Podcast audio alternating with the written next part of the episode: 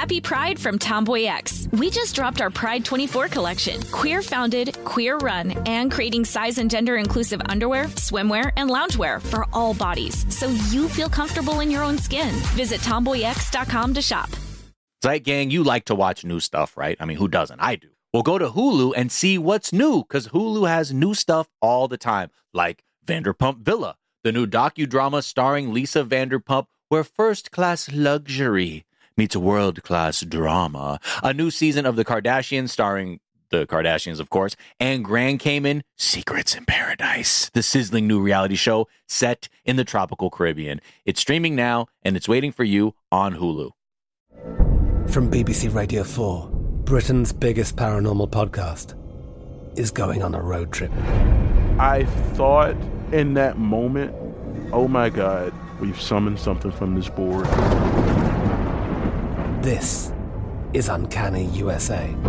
He says, somebody's in the house, and I screamed. Listen to Uncanny USA wherever you get your BBC podcasts, if you dare.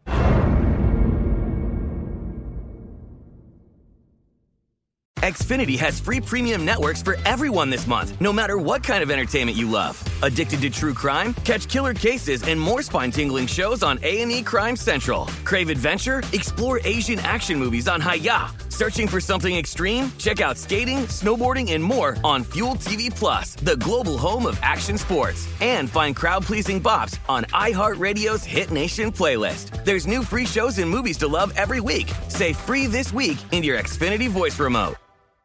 Hello, the internet, and welcome to Season 228, Episode 2 of Daily Zeitgeist, a production of iHeartRadio. This is a podcast where we take a deep dive into America's shared consciousness, and where once a week I forget to open my closet doors, and it gets real echoey in here, so you're hearing the echoey open right now. Apologies for that. It's Tuesday, March 15th, 2022. Are we doing this anymore? Is it? Yeah, it's a weird day today. Everything you think is wrong day. What? I don't know. That sounds like a day thought up by a dumb person who thinks they are a smart person. I mean, it maybe also feels like it's meant to counter the other two worthwhile holidays, which is World Social Work Day and National Equal Pay Day. Right. But then you have everything you think is wrong day.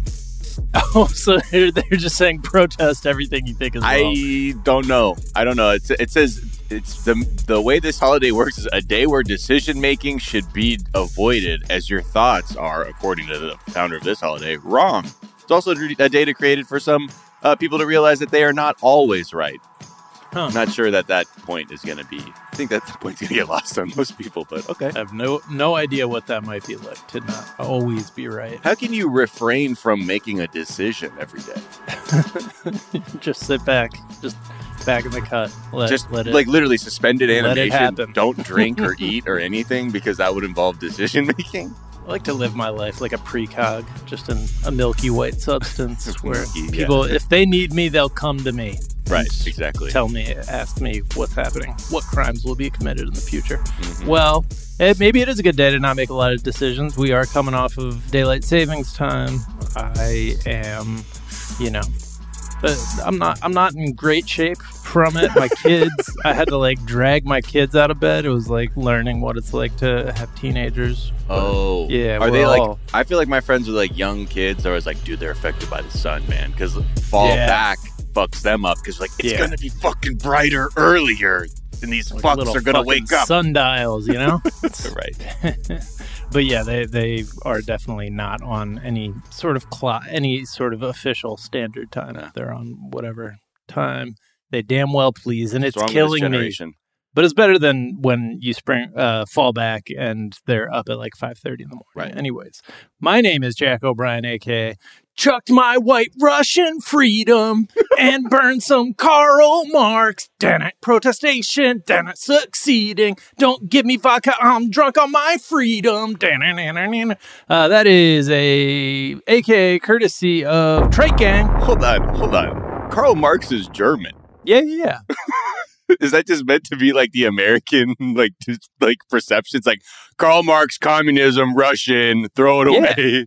Yeah, I like that. Exactly. Maybe some nuance in the lyrics. Okay. And in fact, courtesy of just TDZ, aka Straight Gang, they asterisked that and said, I know, which I was like, it didn't even occur to me. I was like, yeah, no, that's communist. That's Russia. That's Russia, man. Those Russia, dog. Hell yeah. Anyways, I'm thrilled to be joined, as always, by my co-host, Mr. Miles Gray. All around the world, people hawk NFTs. Who knows how long they've scammed you? Everywhere I go, bored apes are looking at me. 37 years old, my money I don't want stole. I host Daily Zeit. Don't put your money in NFTs. Don't put your money in NFTs. Okay, shout out to Johnny Davis for that Sugar Rave NFT collab, knockout chorus, whatever you want to call it. But yeah, Johnny Davis, I seize you. Thank you. Yeah. Well, generally, we think it's good for the energy of the show to make fools of ourselves up top by singing parody songs. It's especially embarrassing when we're joined by a true genius like we are today in our third seat, one of the greatest stand-up comics and comedy writers to ever do it. He wrote for The Simpsons during some of the best seasons of that show. You can hear him on his very funny podcast, The Dana Gould Hour. See him live all over the world. Please welcome the hilarious and talented Dana Gould! Dana! Thank you very much. I always like to get my daylight savings off with guesting on a podcast. That's how we do it. Right. Yeah. I feel you about getting... It does throw your kids off. I have three teenagers. So... yeah. So I'm always seconds away from murder. It rotates. But one of them is always on death's door. Yeah. Yeah. Oh, my God, man. Is it like one of those things, too, where you said, like, because as a teenager, I basically was like a mummy in a tomb, like sleeping for most of my days. So does this like exacerbate that trend for the kids? Yeah. One of them is still asleep because they didn't have school today for a school bureaucratic thing, but right. And I always have to like go back to like remember how I was as a teenager, because there is right. I in my life I meet people that I knew before I was 30 and I just issue a blanket apology. I'm sorry. Right. If you knew me before I was 30, I was wrong and you were right and I'm sorry about everything. Right? Yeah. It's just an Etch-a-Sketch at 30. Let's just restart this thing, right? Now. Yeah, that's good policy, I know you can kind of tell some of the past illustrations are on the Etch-a-Sketch. It's not perfect, but it's mostly cleared. It's just a smiling face, a ghost of old behaviors. Yeah, exactly. Yeah, mine are 4 and 5, and so usually my problem is that they spring out of bed and like start jumping on me at like. Way too early. But now I got a preview of literally dragging their body to the car. I get both because we have 3 dogs and 4 cats and 3 kids. And so like I get the cats wake me up. Literally the cats get on my body. Oh, right. And feed me. How much evolution until you can open a can? You're just a failure. You're a biological failure. And then I have to, so it's just it's every day is hell. Bliss. Sounds like bliss. Yeah, exactly.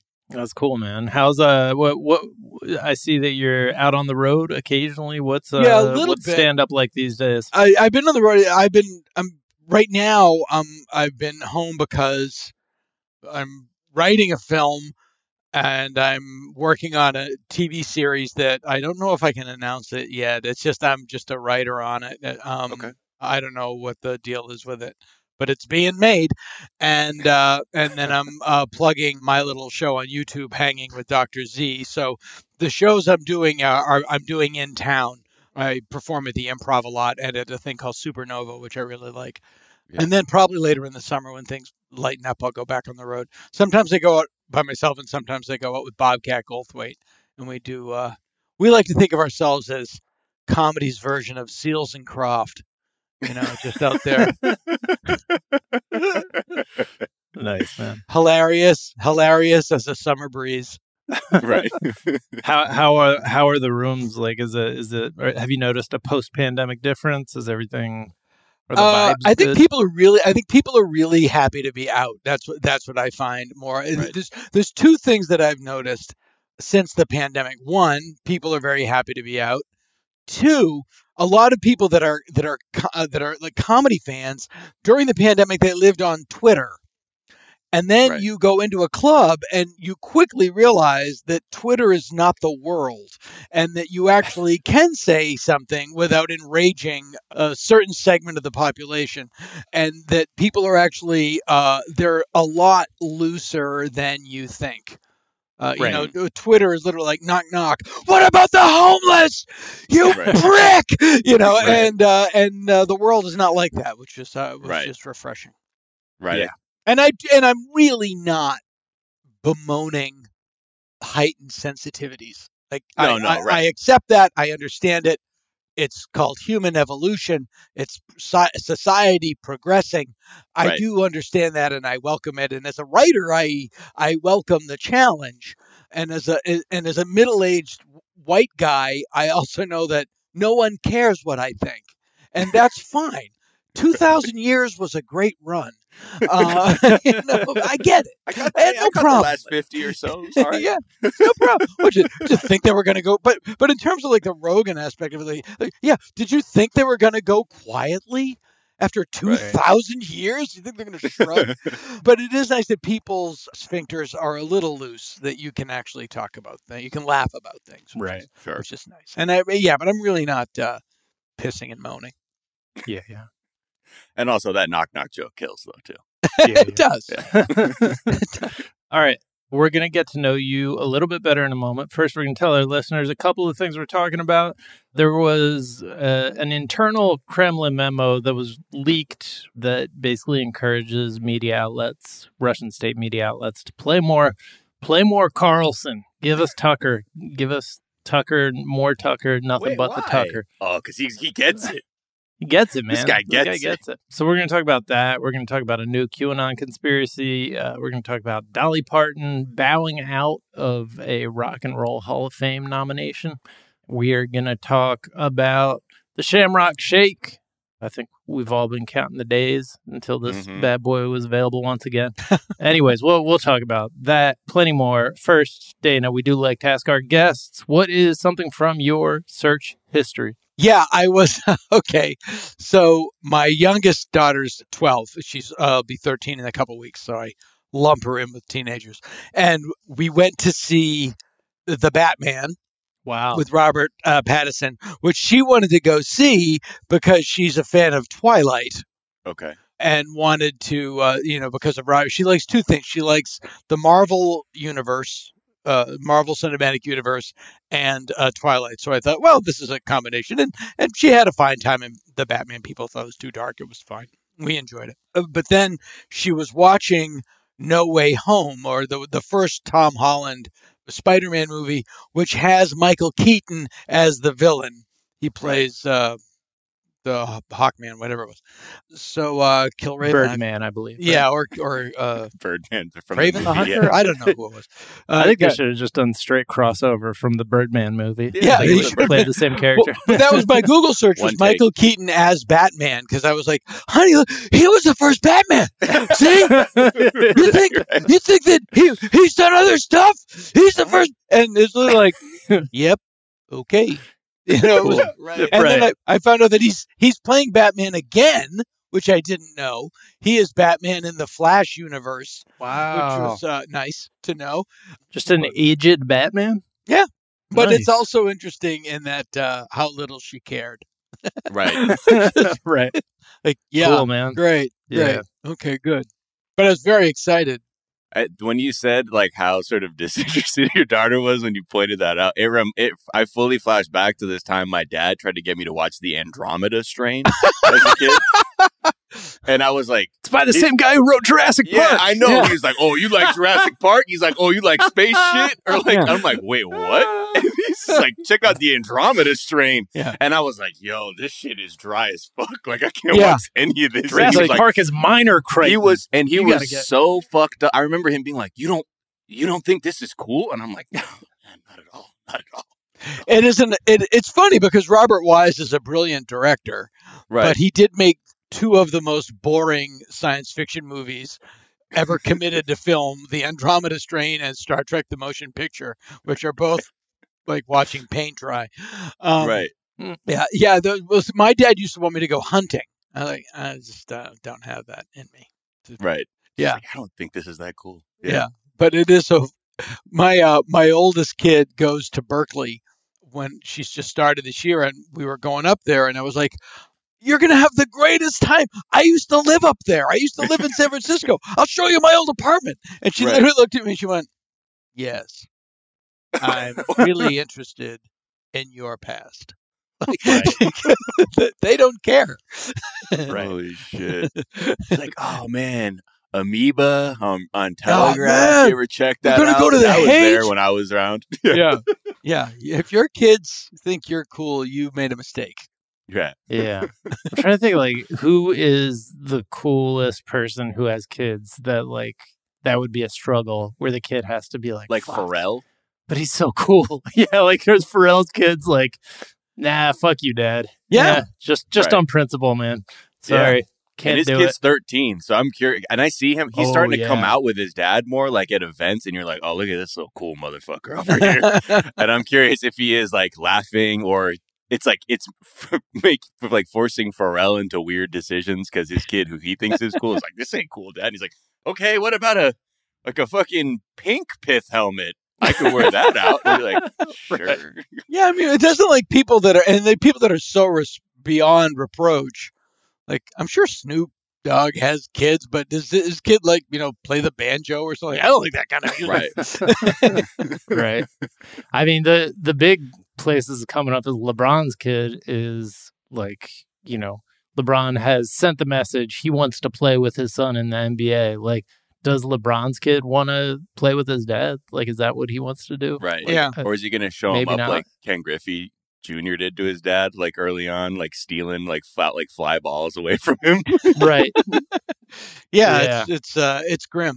It's grim. Yeah. You don't want your kid to do, like, I often say, like, the name Frank Sinatra Jr. Yeah. Is child abuse. A fucking curse. Child abuse. You know, it's like, right. Just name him less than. That's his name. You know, it's so awful. It's so awful. Yeah. What is something you think is overrated? Well, we were just talking. I think Twitter is super overrated, and I only say that because I know people that live on it.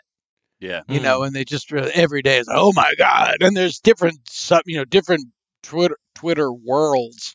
There's you know, film Twitter and stand up Twitter and Twitter, rage Twitter and whatever, and most, and I'm on Twitter. You know, I'm on Twitter. You're a great follow. But I know that it's an app in the way that, you know, Twitter isn't human interaction in the way that Tinder is human relationships. It's like it's just a tiny aspect. Most people don't know what it is. Mm-hmm. Right. Not only do they not have it. They know it's a thing, right? But they don't even know what it is. So it's great to get your news or whatever, but it's nothing to get too wrapped up in. It's no place to live your life. No, not especially not to the point if it, like, you know, causes people stress and, like, they start, like, you know, losing their inner peace because of a fucking bird logo on their phone. Like, you got to disengage a little bit because, like. You're just putting all of your focus into your phone, and it does begin to blur the lines. You're like, this is like, well, this is my life. This is what's happening. But then you go outside and you, like, talk to, like, anybody at a supermarket, and you're like, yeah, everybody's not everybody hates each other. Yeah. Just on site. Well, you would never go to, say, Yankee Stadium, sold out game, and just walk up and down every aisle. What do you think? Right. What do you think? Do you like this shirt? You know, it's like, no, you're going to get contrary opinions. That's human nature. You know, it's, right. It's like, you know, you can just post, I like French toast. And just right. Come back 20 minutes later. Fuck French toast! You know, yes, Your Highness. You know, right. Okay. The breakfast of the American oligarch. You know, right. It's like, you know. And then 3 months later, your uncle's on Facebook. Another patriot for freedom toast. You right. know, it's a hashtag right. misspelled. Right. It's like, I don't really. Twitter's fine, but you have to really check yourself. That it, when push comes to, I don't really care what. That many yeah. other people think. Yeah. And I'd say you're always going to get contrary opinions to anything just because it's just human nature. Yeah. You know. What's something you think is underrated? Here's what I think is underrated. Because I spend a lot of time driving around my daughter who's 12, I know a lot more about a generation of music that I have no business knowing about.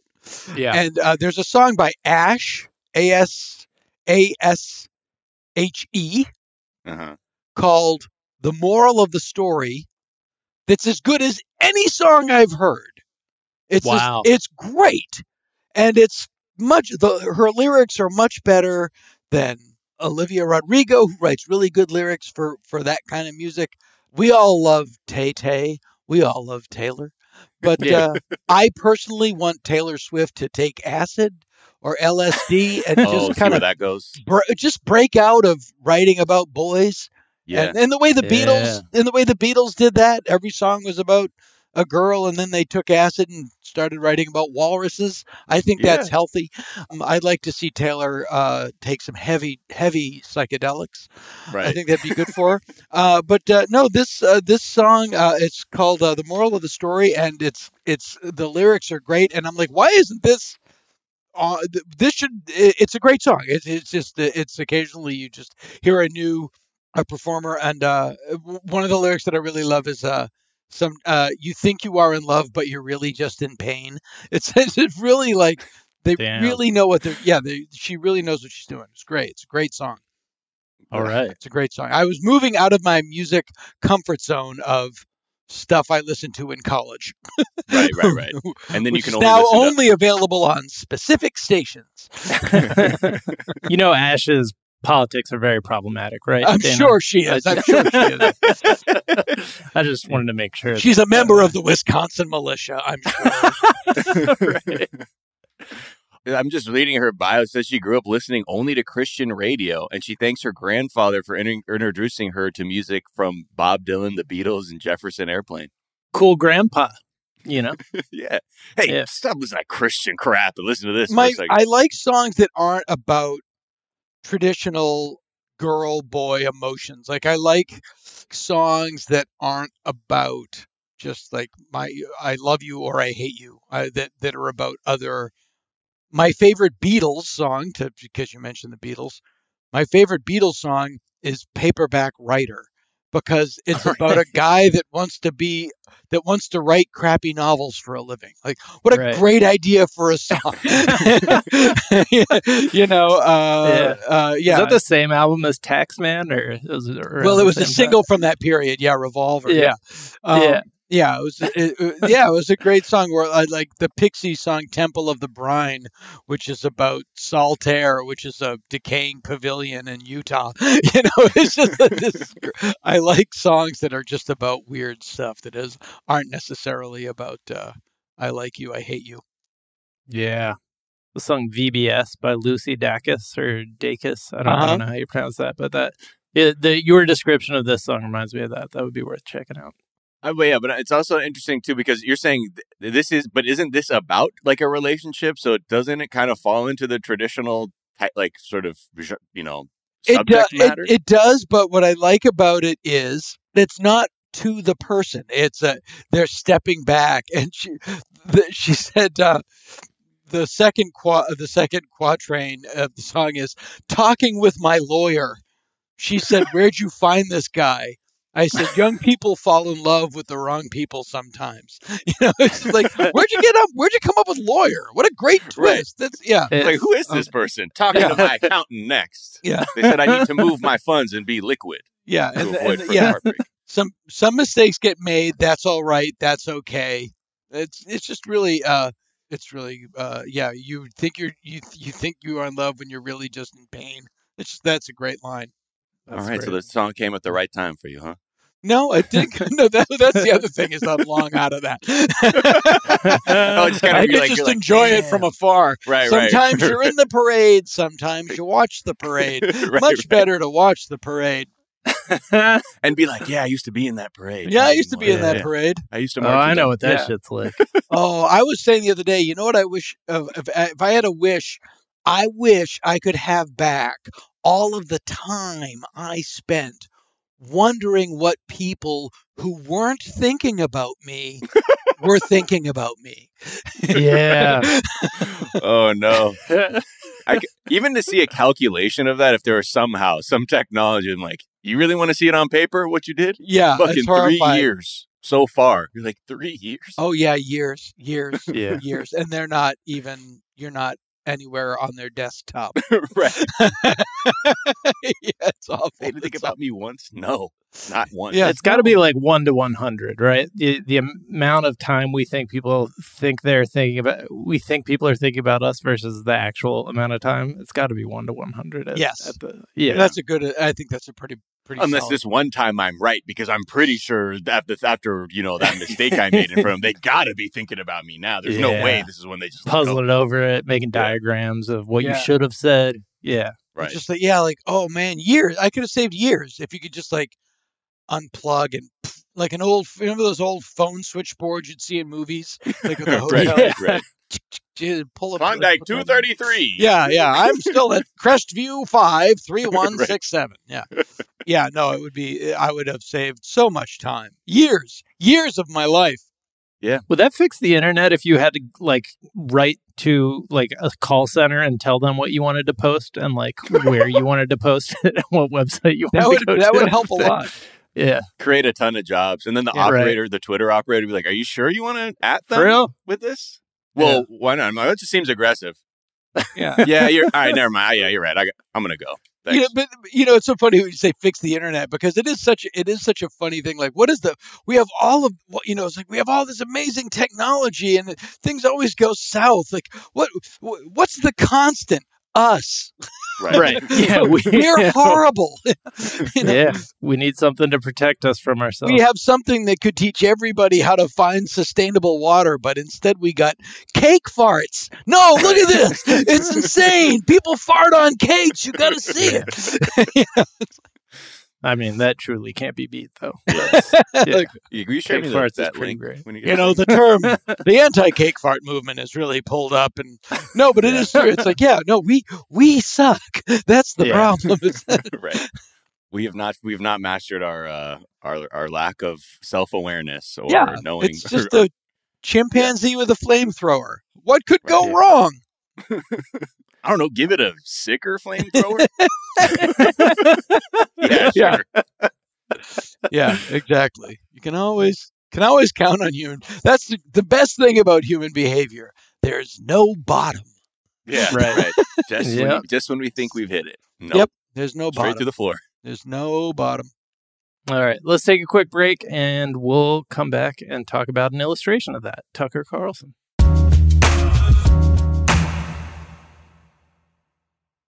Zeitgang, customers are rushing to your store, but do you have a point of sale system you can trust, or is it, you know, like a literal POS?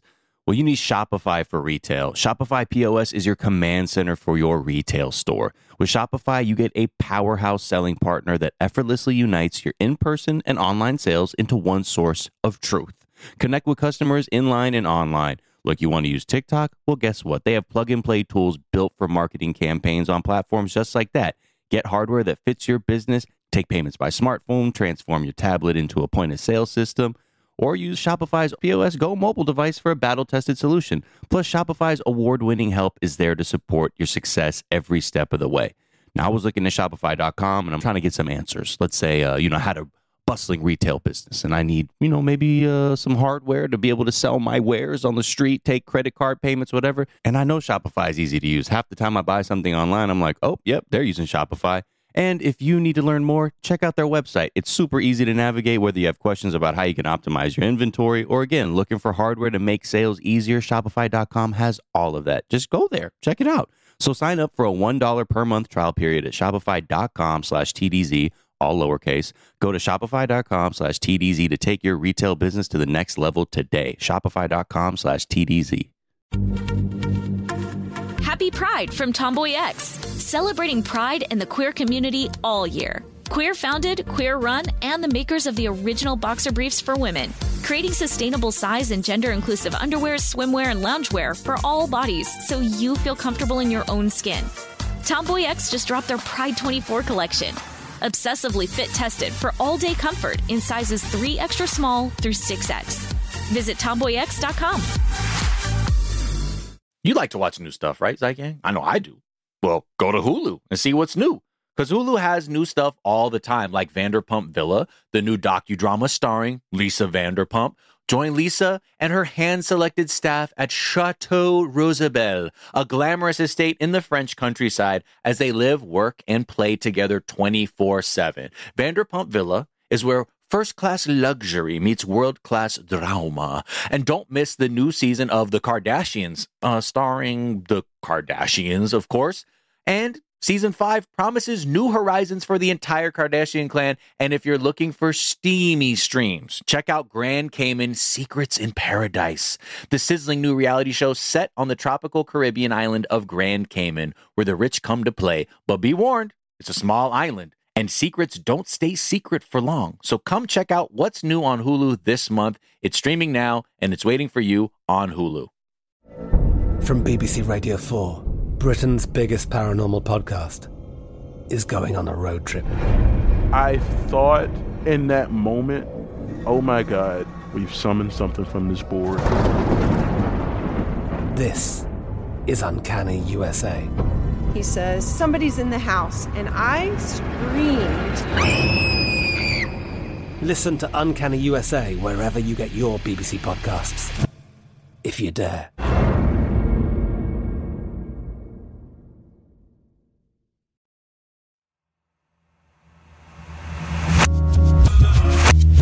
And we're back, and Tucker is certainly the Kremlin's favorite new spokesperson.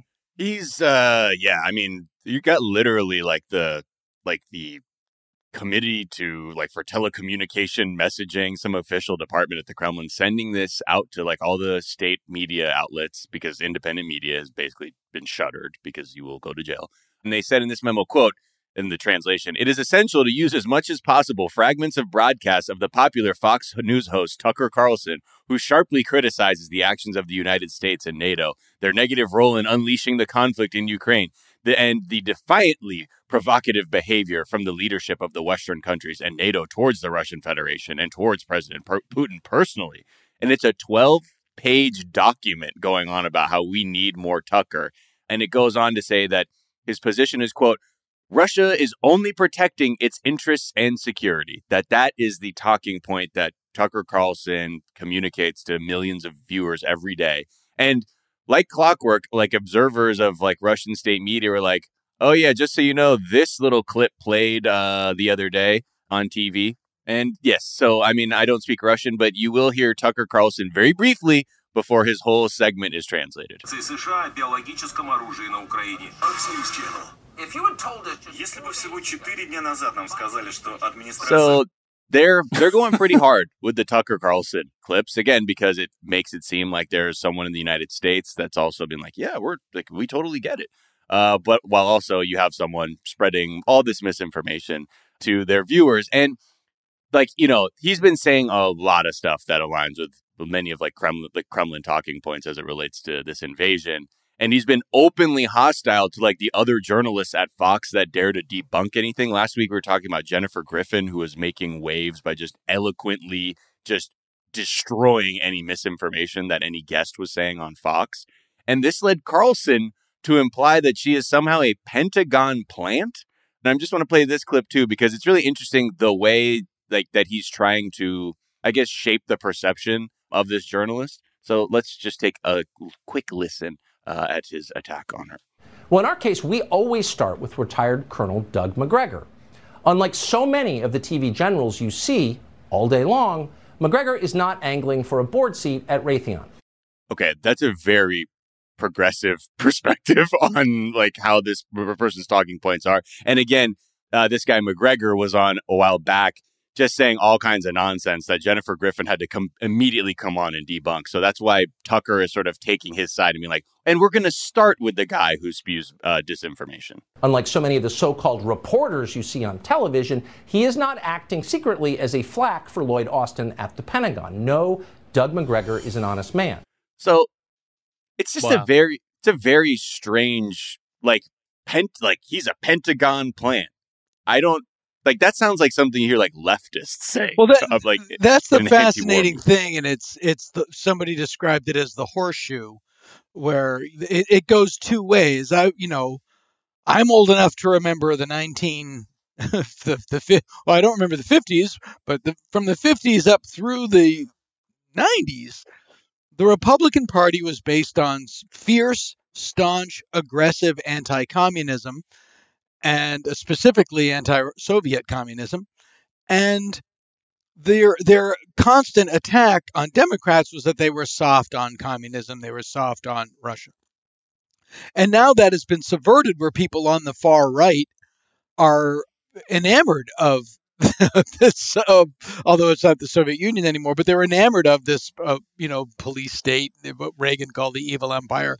Like, they're anti-United States and pro-Russia. I mean, to say that they're a Pentagon plant, I mean, it's just an anti-American says. But it goes to is the primary ethos at Fox, and this is really stems from Murdoch's son, who now runs it. I can't think of his name. I think Lachlan, yeah.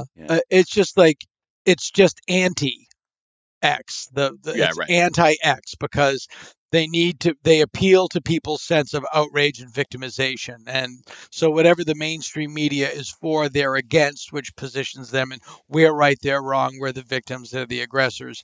In this case, he is perfectly positioned to be anti-everything America stands for.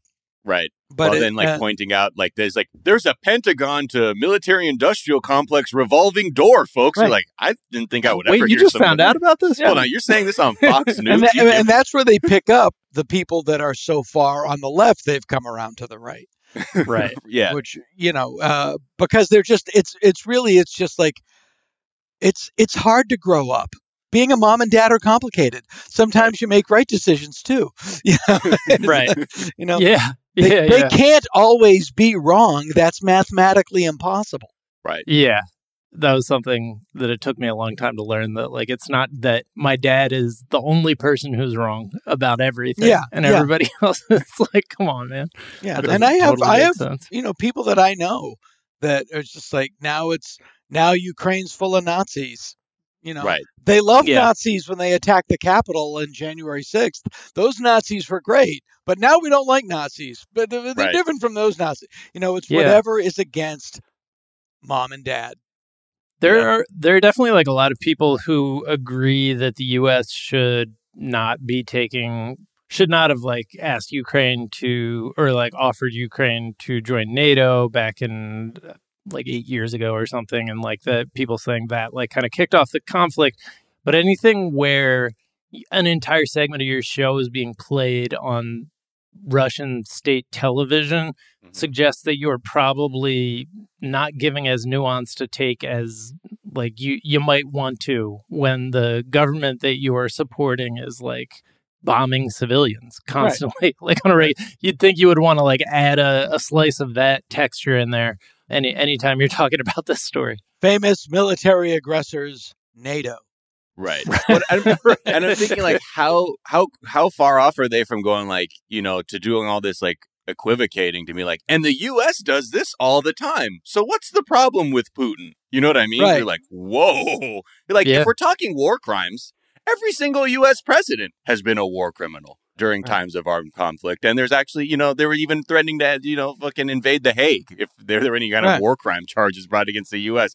And it's like, so are we really that different? And it's like, I feel like there's like some bizarro shit just on the brink of bringing this kind of thinking in, because to art, it was just very strange to see those things. Well, it's the second part. It's like, you know, America does this too, so what's wrong with it? Well, it's wrong. It's wrong when we do it too. Yeah. Well, that's not wrong. It's like, wait, what? Yeah. But America does it too. Then it's wrong. Yeah, but we do it too. Okay, so then full stop, it's wrong. We shouldn't be doing that. Yeah. Right. I don't know. But Tucker, he's got to be careful, because he's going to end up talking like about why he understands why so many people want socialism on his show again, like he did like 2 summers ago. And everyone's like, wait, huh? What? He's like, can you blame people for wanting it? Well, the good thing about this is, if he was thinking of running for president, he has now staked out a position that 90% of the country opposes. Yeah. Know? And those 10% will hail Bop or Jim Jones. Like, people will kill themselves for you. There's a lot of sheep out there, but there's not enough. Yeah. Right. The socialism thing was wild, because it was like a 5 minutes straight where it was like, yep, no, that's right too. That's right. But he was describing it, when you look at the broader context, he was describing it as like, this is a big like opportunity for the right to take advantage of like how many disenfranchised people there are in this country, as opposed to as a human who has empathy for other human beings. Yeah, and it's very strange for someone who, like, I've always been a pretty liberal thinker and voted Democratic, and we were the ones that were accused of being soft on Russia by the Republicans. We love Russia. The problem was, we liked, when there were reforms going on, we were for that. No, we wanted to get the old KGB guy in there, the strong man. That's what we want. Yeah, so, you know what you couldn't do in Russia? Your show. Right, right. His and recently he's now also been repeating the same claims we hear about. There's like, the U.S. is running bio labs in Ukraine where they're working on chemical weapons. And you're like, hold on, because this also follows like the very Russian art of projection, or most world leaders do, where it's like, this came on the heels of like intelligence analysts saying like they're distributing like biochemical, like chemical weapons suits to their soldiers. We potentially think that this may like be part of the strategy. And then you hear the things like, there's actually biolabs in Ukraine that the U.S. is working on. And again, Jennifer Garner had to go on later on Hannity to basically explain like, these are from the Soviet era, and the U.S. has been like involved in trying to make sure that nothing gets out of these labs, if there is anything there, and to just offline them. And it's like, this isn't a working fucking like bio lab or whatever. And to just say that they're there completely strips away all this other context. But that's been a huge thing that even Tucker Carlson is saying, and Tulsi Gabbard now. So, they're, and again, I mean, all these people get a lot of money in rubles to have these opinions. They get paid a lot of money by RT to have these opinions. And the other thing is, again, it's the same reason they're against vaccines. It's because the government says this is the right. And it's like nothing, you love America so much, that anything its government says is wrong and that it's evil. Yeah. Right. Unless it's Donald Trump. And even then. And for example, my oldest brother, who's a big Trumpy Republican, he didn't want to get, he's not vaccinated. And it's fears. Like we both have different fears. And my fear is that I'm going to get COVID. And his fear is that the government, the same people in charge of the post office and the DMV, is also behind a seamless global conspiracy. It's like, have you tried to buy stamps? Like at this point, I go to a website to do it. Yeah. It's like, you can't, like if I stood in line to get my vaccine, and at the end of the vaccine line, they gave me a tennis ball and one shoe, I would think, yep, the government is behind this whole thing. It's a good shoe though. It's just, but you can't, you also can't argue with it, because it's a beautiful self. The minute you prove them wrong, they use that. Oh, of course, that's wrong. That's why they did that on purpose. It's just, you can't pull people out of their own assholes. We talked last week about how there's a lot of like that. That is coming directly from Russian disinformation. The like labs in Ukraine, the weapons labs in Ukraine, and like that's why they're being targeted. And Fauci is somehow involved, I think, the labs in Ukraine. Yeah. And so it seems like they're all drinking from the same. They managed to make it about them. Right. Right. Well, yeah, there is this like this strange synergy with conspiracy theorists, QAnon, like Russian disinformation, like you're talking about, because like, yeah, the idea from QAnon is like, well, actually, no, Donald Trump's working with Putin, like you're saying, to go against Dr. Fauci's bio labs was how it was sort of spun the last couple weeks.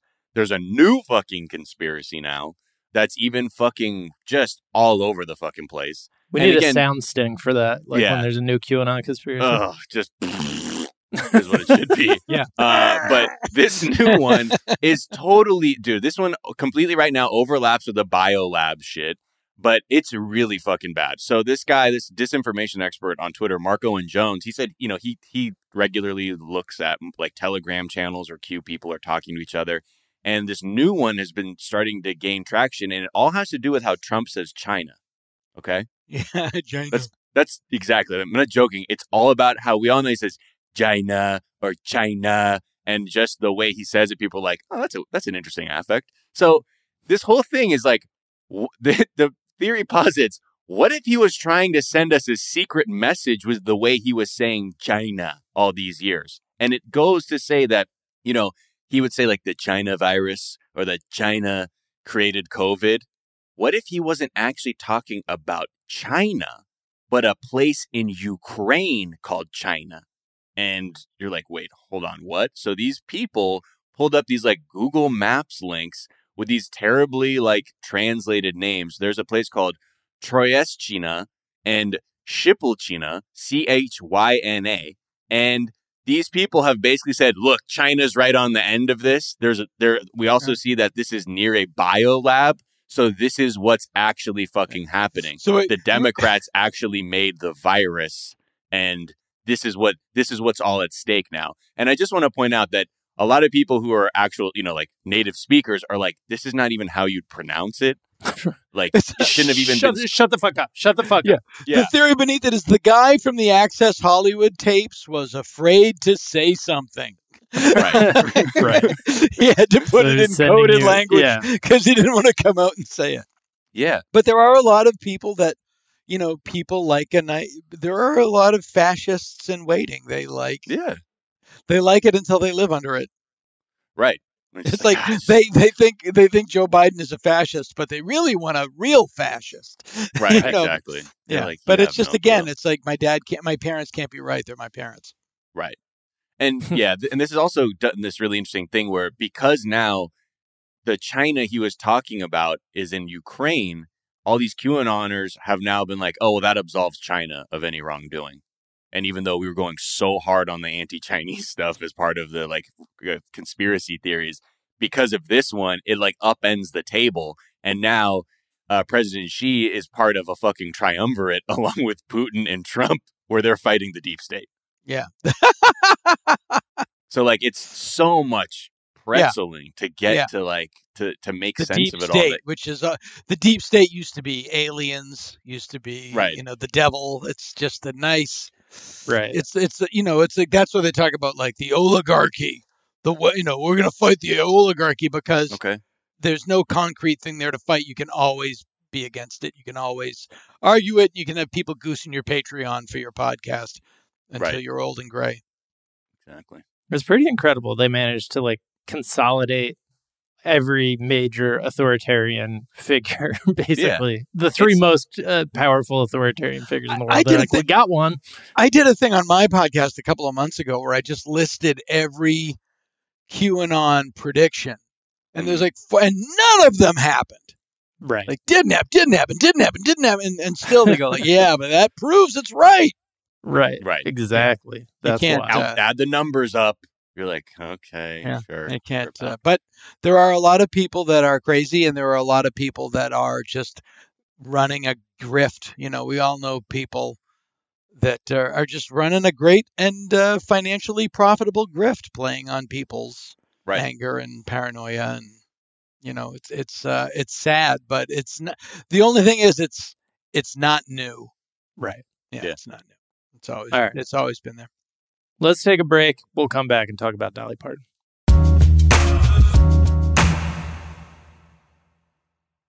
Happy Pride from Tomboy X. We just dropped our Pride 24 collection. Queer founded, queer run, and creating size and gender inclusive underwear, swimwear, and loungewear for all bodies. So you feel comfortable in your own skin. Visit TomboyX.com to shop. You like to watch new stuff, right, Zygang? I know I do. Well, go to Hulu and see what's new. Because Hulu has new stuff all the time, like Vanderpump Villa, the new docudrama starring Lisa Vanderpump. Join Lisa and her hand-selected staff at Chateau Rosabelle, a glamorous estate in the French countryside, as they live, work, and play together 24/7. Vanderpump Villa is where first-class luxury meets world-class drama. And don't miss the new season of The Kardashians, starring The Kardashians, of course, and Season 5 promises new horizons for the entire Kardashian clan, and if you're looking for steamy streams, check out Grand Cayman Secrets in Paradise, the sizzling new reality show set on the tropical Caribbean island of Grand Cayman, where the rich come to play. But be warned, it's a small island, and secrets don't stay secret for long. So come check out what's new on Hulu this month. It's streaming now, and it's waiting for you on Hulu. From BBC Radio 4. Britain's biggest paranormal podcast is going on a road trip. I thought in that moment, oh my God, we've summoned something from this board. This is Uncanny USA. He says, somebody's in the house, and I screamed. Listen to Uncanny USA wherever you get your BBC podcasts, if you dare.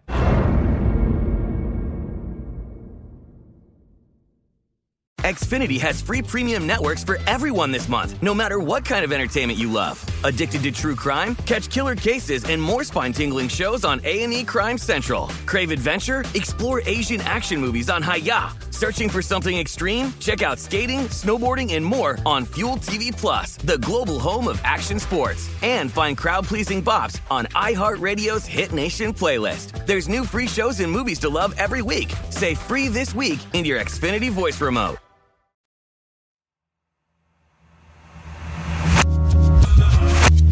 And we're back. And if anything can pull us out of this depressing spiral of news that we've caught ourselves in on this Tuesday, let's talk Dolly Parton. She's out here doing the right thing again in a different way. Yeah. Explain this to me. So I saw just this thing that says she's bowing out of being nominated, or she wants to come out of contention for being inducted into the Hall of Fame because she doesn't want to split votes. She doesn't want to. Basically, so the class that they were nominating included Beck, Devo, Kate Bush, Eminem, Rage Against the Machine, Carly Simon, and others. And she pulled out because she didn't want herself to take away any votes, which probably she would have been like a unanimous runaway win, runaway because she's so popular right now. And her explanation was, I do hope the Rock and Roll Hall of Fame will understand and will be willing to consider me again if I'm ever worthy. This has, however, inspired me to put out a hopefully great rock and roll album at some point in the future, which I have always wanted to do. So basically, she's like, I don't make rock music, and I don't feel like I should get nominated ahead of all these other people who do actually make rock music. Yeah, like Eminem. Right, like Eminem. So it's interesting. JM, our writer, JM McNabb, put together kind of a history of the Rock and Roll Hall of Fame. And it is, very American. So it started as a marketing grift, basically. Mm. I know. God, just like Woodstock, though. I mean, Woodstock also was dreamed up by people on Park Avenue. Yeah. But yeah, basically, it started as a guy wanted to put together a TV special featuring rock greats from the 50s and 60s, and an ad man suggested changing the name to the Rock and Roll Hall of Fame. Along with the name change, they planned a modest museum so that said name would make sense. That's it. And then, that show, basically never happened, but people you know, the TV producer got squeezed out of the organization. They started making their own specials once his 5-year deal expired at the end of the 80s. And that's where we get this idea of a Rock and Roll Hall of Fame. But yeah, I mean, like, I, on the one hand, like, I think Dolly Parton should be in the Rock and Roll Hall of Fame. It's great. Like, well, another chance to celebrate her and her music, but yeah, whatever she wants. Right. Yeah. Literally whatever she wants. I think, and that's how she does. That's how she lives her life too. Yeah. You know what I mean? Yeah. She's just like, I'll do whatever the fuck I want. And who knows, like, you know, supposedly covered in tattoos. Yeah, I know. Right. That's one of my favorite conspiracy theories. Not really a conspiracy theory, just a... Roll up the sleeves. Show the guns. Yeah. So, I mean, the way they do the nomination process is kind of confused and half-assed. To begin with, you've got just basically 40 anonymous music journalists who put together the nominating list, and then that list is voted on by a larger pool working in the industry. Again, I think they're mostly like anonymous. So you have to just look at the results to get a sense of their taste or any biases that might be in place, such as Eminem getting on the list of nominees ahead of most great rappers. And it's just like the Academy Awards. I mean, it's rare the best picture is the best picture. Right, right. Yeah. And it's like if the Academy Awards started in the 80s and was like, all right, let's get all these, let's knock out all these movies from the past 100 years. Get them like, out all at the same time. Yeah. And then you let a bunch of old white guys vote on it. I'm sure you would end up with a pretty skewed results. Yeah, that's exactly right. Well, it's weird how, like, they're also like, you know, like Miles Davis will be an inductee, but then there's like this big blind spot for like other black artists, even though, and maybe in their mind they're using like, well, they're not really rock, but it's like, well, hold on, right? Like, exactly. Leaving out they only get huge talented people. So what's the logic of this nomination process to begin with? Yeah, people say they specifically have a blind spot for post-disco R&B acts and black female artists. Sade has never been nominated, even. Chaka Khan was like nominated several times, but then removed. Did these people ever fuck in the late 80s? Exactly. And you don't have that on your fucking list? Come, like, do you fucking know anything about music? The fuck? How is Tone Loc not in there? Right. He's like, Wild Thing, man. Oh. Yeah. But it does just seem like they check the Q ratings of various celebrities and are like, all right, Dolly Parton's hot right now. Let's throw in there. Right. Yeah. It's like people who say the JFK assassination was when America lost its innocence. Right. They did nothing else before that. Nothing before that wasn't innocent. Yeah.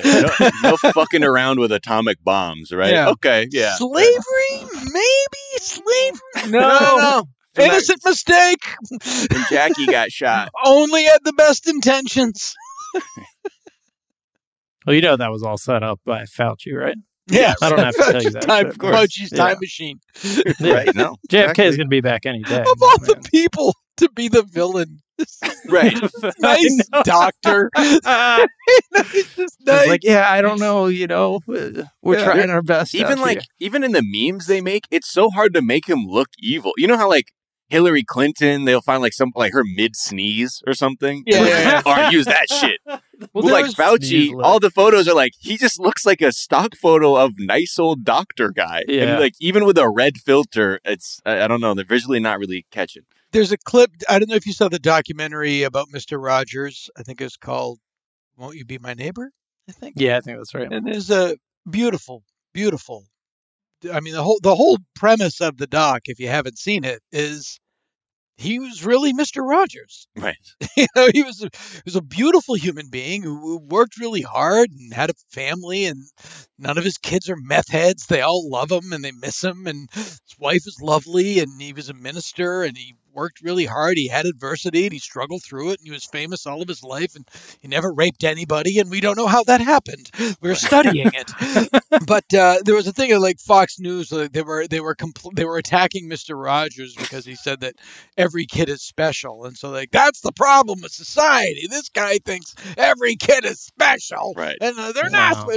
No, he just means that they're kids deserve love. That's all he's saying. Oh, but kids deserve love. You know, and it's when you have a problem in your brain where everything provokes anger, and that your knee-jerk response to everything is anger, that you will find yourself defying logic to justify your emotion. Like attacking somebody like Anthony Fauci or Mr. Rogers. It's like, yeah. I mean, I think there's a lot of toxic masculinity like that shaped, you know, me. Like growing up, I came out of the process of like being a teenager feeling like the only acceptable emotion was anger, and that like sadness and, you know, guilt and any vulnerable emotion had to like go into the black box and come out as anger. And like it takes, There's a great quote to that end, a great quote that I have on my desktop by Joe Strummer of The Clash. Yeah. Okay.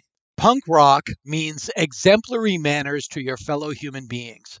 Fuck being an asshole, which is what some of you pricks thought it was. There you go. I like it. Yeah.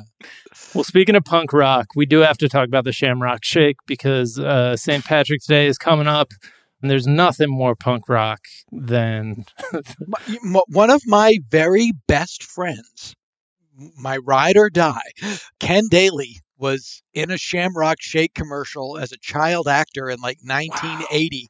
Wow. And if you YouTube Shamrock Shake commercial, odds are you will see my hilarious young Ken Daly in a Shamrock. He was also in the movie The Karate Kid. He was Ralph Macchio's buddy in The Karate Kid. Oh.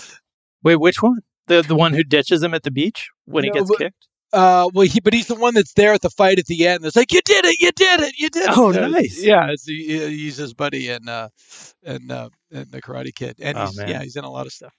Karate Kid is second on my list of movies I watched, 100 times before I was 7 years old. So do you watch Cobra? Do you watch Cobra Kai? I watched up through season 3, and then my shark jumping meter started going. I haven't seen season 4 yet. What goes? What? I didn't watch it. Yeah, please don't tell me they all become spies or something. Gets very QAnon influenced. Oh no. Yeah, it is. One thing about the show which I love is that, as somebody who lives there, where the show takes place now, it's like not everyone's in a dojo. Like I drive around all day and I'll rarely meet anyone who's in a dojo. You know what?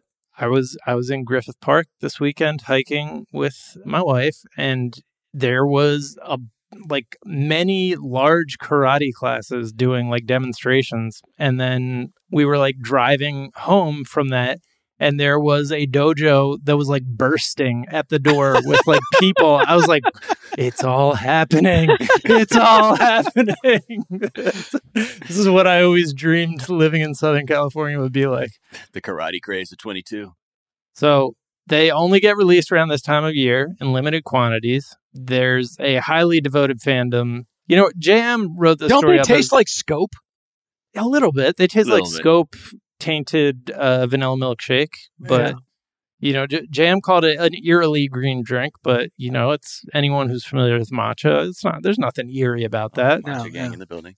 Does it get its green coloring from anything as wholesome as like matcha tea leaves? Probably not. Well, I'll say definitely not. Nah. But as an Irish person, I don't think of ice cream when I. What's a drink the Irish like? Ice cream, nice foamy. That's nice frothy, mouthwashy ice cream. Frothy mouthwash. Yeah. It's the only dessert mouthwash we have. Yeah.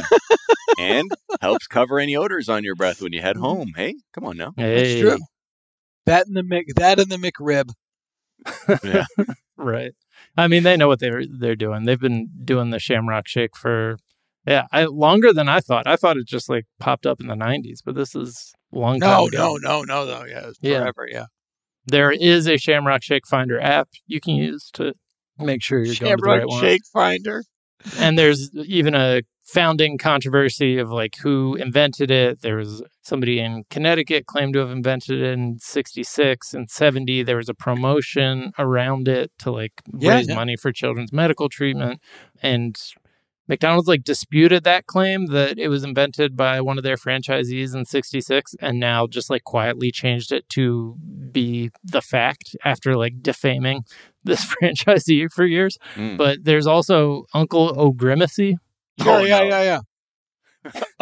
O'Grimacy. Mm-hmm. Yep. He's basically a green grimace who started popping up in McDonald's ads in the mid-70s, made of like a green fur that looks very similar to Oscar. He seemed to somehow be made of Shamrock Shake material, yet also drank it. It's sort of like the human equivalent of a guy that walked around eating his own hand. Right.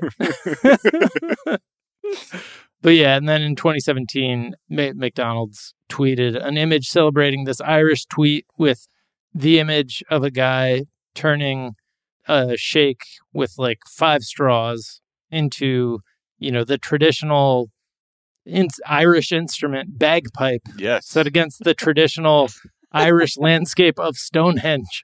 So, dude, just take a dump right on the flag for that commercial. What the fuck? Not putting a ton of thought in the great traditional Irish tiki hut. Right. Oh, they can't win. Anyways, I haven't had one since I was a kid, but I think it's sort of like, do you guys drink boba at all? That's the new thing. It's like, here's a delicious drink. Now let's pour some shit in it that makes it hard to drink. Right. Yeah. That you'll choke on. Yeah. It's funny. In the beginning, little like when chokers. I was in high school, I loved it with boba. Now I'll go and I'm like, no boba, hold the boba. Please, the drink part, please. I don't want to chew while I drink. Yeah, it gets stuck in the straw, then you start to drink and your head starts to go. Right. Yeah. But Uncle O'Grimacy, though, was also controversial because there's this like, Jay was pointing out that an event in 1978, a guy in an Uncle O'Grimacy costume, like this is a rumor, like on Mike or whatever, just said that, quote, the only good British soldier is a dead British soldier. Yeah, well, then he is Irish. That's that meant something in 1978. Yeah, so that's the rumor as to why Uncle O'Grimacy disappeared. From Shamrock Shake, the official drink of the Troubles. Right. They were like trying to intimate too that he was like connected to the IRA. Like, oh, he was Sinn Féin, man. You better watch out. Like, what the fuck? Yeah. I mean, even the Philly Voice said Uncle O'Grimacy was let go shortly after because of his controversial ties to the IRA. Now, I don't know if the Philly Voice is to be entirely taken at face value here, but anyways. It's Belfast-tastic. Yeah, right. No. Well, Dana, as always, such a pleasure having you. Pleasure. Where can people find you and follow you? Well, you know, I'm Dana Gould on all platforms. I have a little podcast called The Dana Gould Hour, which is just me hacking around. But the thing that I would like to draw people to is on YouTube. That's how it's pronounced. YouTube. Yeah. I have a show called Hanging with Dr. Z, which is a... it's basically what if Dr. Zaius from Planet of the Apes had a talk show in the 70s? You know, that old idea. Yeah. It was during the pandemic, and Rob Cohen, who's a writing partner of mine and an old friend, we were sitting around bored out of our skulls because it was pandemic, and we thought, what could we do that was really, really expensive that would also put us at risk of being sued by Disney? And we came up with this idea. It's called Hanging with Dr. Z, and you just go on YouTube, Hanging with Dr. Z or Dr. However, it'll get you there. And, wow. It's the mixture of Between Two Ferns and Planet of the Apes that America has been wanting. We're in our second season right now, and it's people really like it. Nice. The makeup is on point, you know? Oh, it is exactly, if you're looking at it, it is exactly what they have. Are you playing one of? Are you playing Dr. Z? Yeah, that's me. And it's sort of a. It's I could tell you the story behind it, but you don't really need it. It's just it's 10 minutes an episode, and I can only describe them as beautifully stupid. I love it. All right. And is there a tweet or some other work of social media that you've been enjoying? Yeah, well, two. One, Emo Phillips, who is one of the best followers on Twitter, had a tweet the other day that just should be put into bronze, which is no one on Twitter should be complaining about losing an hour. It's like, it was... He is always service. Emo Phillips and Blaine Capatch are the two people on Twitter that just like I read their Twitter feeds and I just want to quit. Yeah. Did you ever see the one where it was a guy and he would fall over on his desk and then he like turned into ice and then he was just like this amazing kind of stuff, like you'd fall over but it would, when he hit the ground, it was like a bunch of bananas, or he fell over his desk, it was like a bunch of ice cubes. Like, it was just this beautiful thing. And Emo tweeted, even if this turns out to be some kind of special effect, it's really amazing.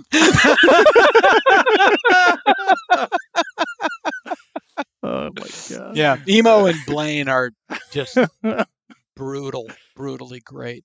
Miles, where can people find you? What is the tweet you've been enjoying? You can find me on Twitter and Instagram at Miles of Gray. Also, the other show, 420 Day Fiancé with Sophie Alexander. We talk 90 Day Fiancé. Some tweets that I like. First one is from at Abolish Wages, tweeted, "My kink is informing Tesla owners that 80% of the electricity used to charge their cars comes from fossil fuels." And Mary at Necapog tweeted, "Happy My Car Clock is Right Again Day to all who celebrate." That's funny. Yeah, shout out to all my daylight savings non-clock changers. Let's see. I was off Twitter all weekend. Good for you. I'm looking. Yeah. No, there's nothing good this weekend. Oh, good to know. Nothing happened. I might have quoted this one. Noah Garfinkel tweeted a picture of Batman screaming, and he said, "The doctor is a woman." That's Batman answering riddles fucking destroys me. Noah is a woman. Oh, is a speaking great fella. Speaking of Batman, people need to go and watch the Adam West Batman, because when I know when I was a kid, I don't know how many people are even familiar with it that are under 40, but the TV show Batman was put on in reruns in the afternoons, and people thought it was a kid's show.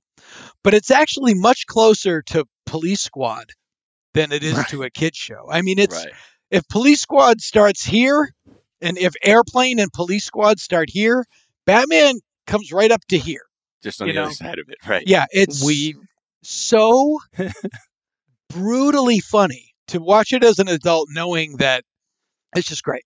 We were talking about it last week. Last week, like one of the most recent episodes, because I was obsessed with superheroes as like a 4-year-old. My 4-year-old is currently obsessed with superheroes, so I was like, we're watching Superman 1978, and like he was really into that, and I was like, the next thing, like my main superhero diet up to like at this point in my life was the Adam West Batman. Right. Same. So yeah, my mom would just put me in front of that when I was before I was school age, and but it's actually, if you can watch it, it is, as an adult you didn't, as a kid you don't realize how funny it is. Right. Yeah. We had Adam. I know. We were out of time. We had Adam on The Simpsons, and he was voicing Batman because it was an old episode of Batman that Krusty the Clown was on. And Krusty the Clown had him tied up, and we had done all of his dialogue, and then we just said to him, who's the greatest guy in the world, by the way, so wonderful, and we said to him, now we just need some wild like grunts and groans, like you're tied up and you're struggling in vain. And he went, "Struggling in vain?" We didn't tell him to do that either. That was all him. And we were all just like, amazing. You are a god, sir. Yeah, he was lovely. Great guy. Amazing. The thing I'm bracing myself for, Jack, is you show your kids Adam West Batman, and we're like, oh, that shit's so good. And then they're like, what the fuck is this? Oh, yeah. Like, why Batman got that droopy chest? This is a superhero. Yeah, I learned from the 1978 Superman that they will endure a lot of boring shit till they get to the superhero part. To watch a live action human play a superhero is a big deal. Cause like, oh, so the costume is enough to keep him at bay for a little bit. The trailer the credits for the opening credits for 1978 Superman are, you know, conservatively about 15 minutes long. Right. Of just names like zooming through space. Yeah. And they were like, this is taking so long, but we didn't fast forward it. And then it opens on Krypton with like Marlon Brando walking around talking about, you know, climate change and like, you know, sentencing somebody to a scary phantom zone. Mm-hmm. They sat through it all. So I think we might be good. We might just coast off of costumes and, you know, pow. Whenever I hear that music, bam, bam, bam, bam, bam, bam, bam, bam, bam, because that was the theme to Superman 2. Right. And I was an usher at the movie theater when we played that movie, and every time I hear that music now, I think, I got to go open the doors. Yeah. Like, to this day, it's over. Right. Ah! Fuck. Yeah. It's true. Stop playing Asteroids. Go open the doors. Also, I thought I appreciated how confusing the part is where Superman turns back time by flying backwards around the globe to reverse the spin of the Earth, and then the other way to like get it going again to like turn back time. And then I had to explain it to a 5-year-old, and I was like, yeah. Well, the thing you have to understand is, pull out the old turntable, yeah, and put that right. record on. Once this you is kind of what that, he's doing. There's no movie, there's no story. Once you right, like, yeah, exactly, do that right. Yeah. Like we have to suspend our disbelief over this shit. That's why I don't like Superman.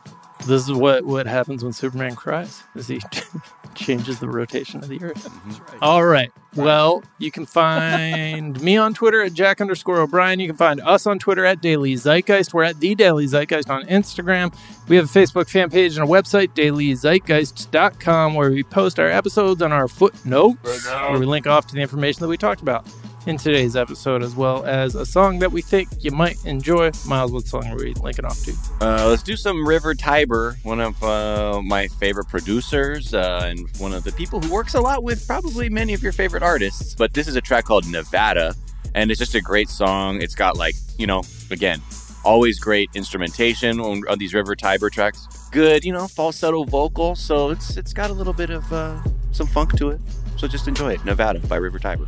All right. Well, we will link off to that. The Daily Zeitgeist is a production of iHeartRadio. For more podcasts from iHeartRadio, visit the iHeartRadio app, Apple Podcast, or wherever you listen to your favorite shows. That is going to do it for us this morning. We are back this afternoon to tell you what's trending, and we will talk to you all then. Bye.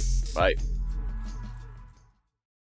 Happy Pride from Tomboy X. We just dropped our Pride 24 collection. Queer founded, queer run, and creating size and gender inclusive underwear, swimwear, and loungewear for all bodies, so you feel comfortable in your own skin. Visit tomboyx.com to shop.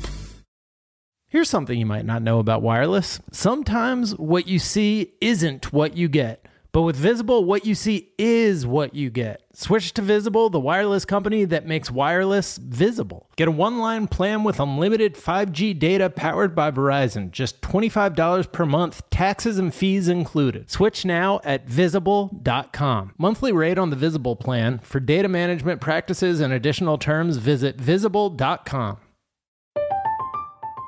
I'm Katya Adler, host of The Global Story.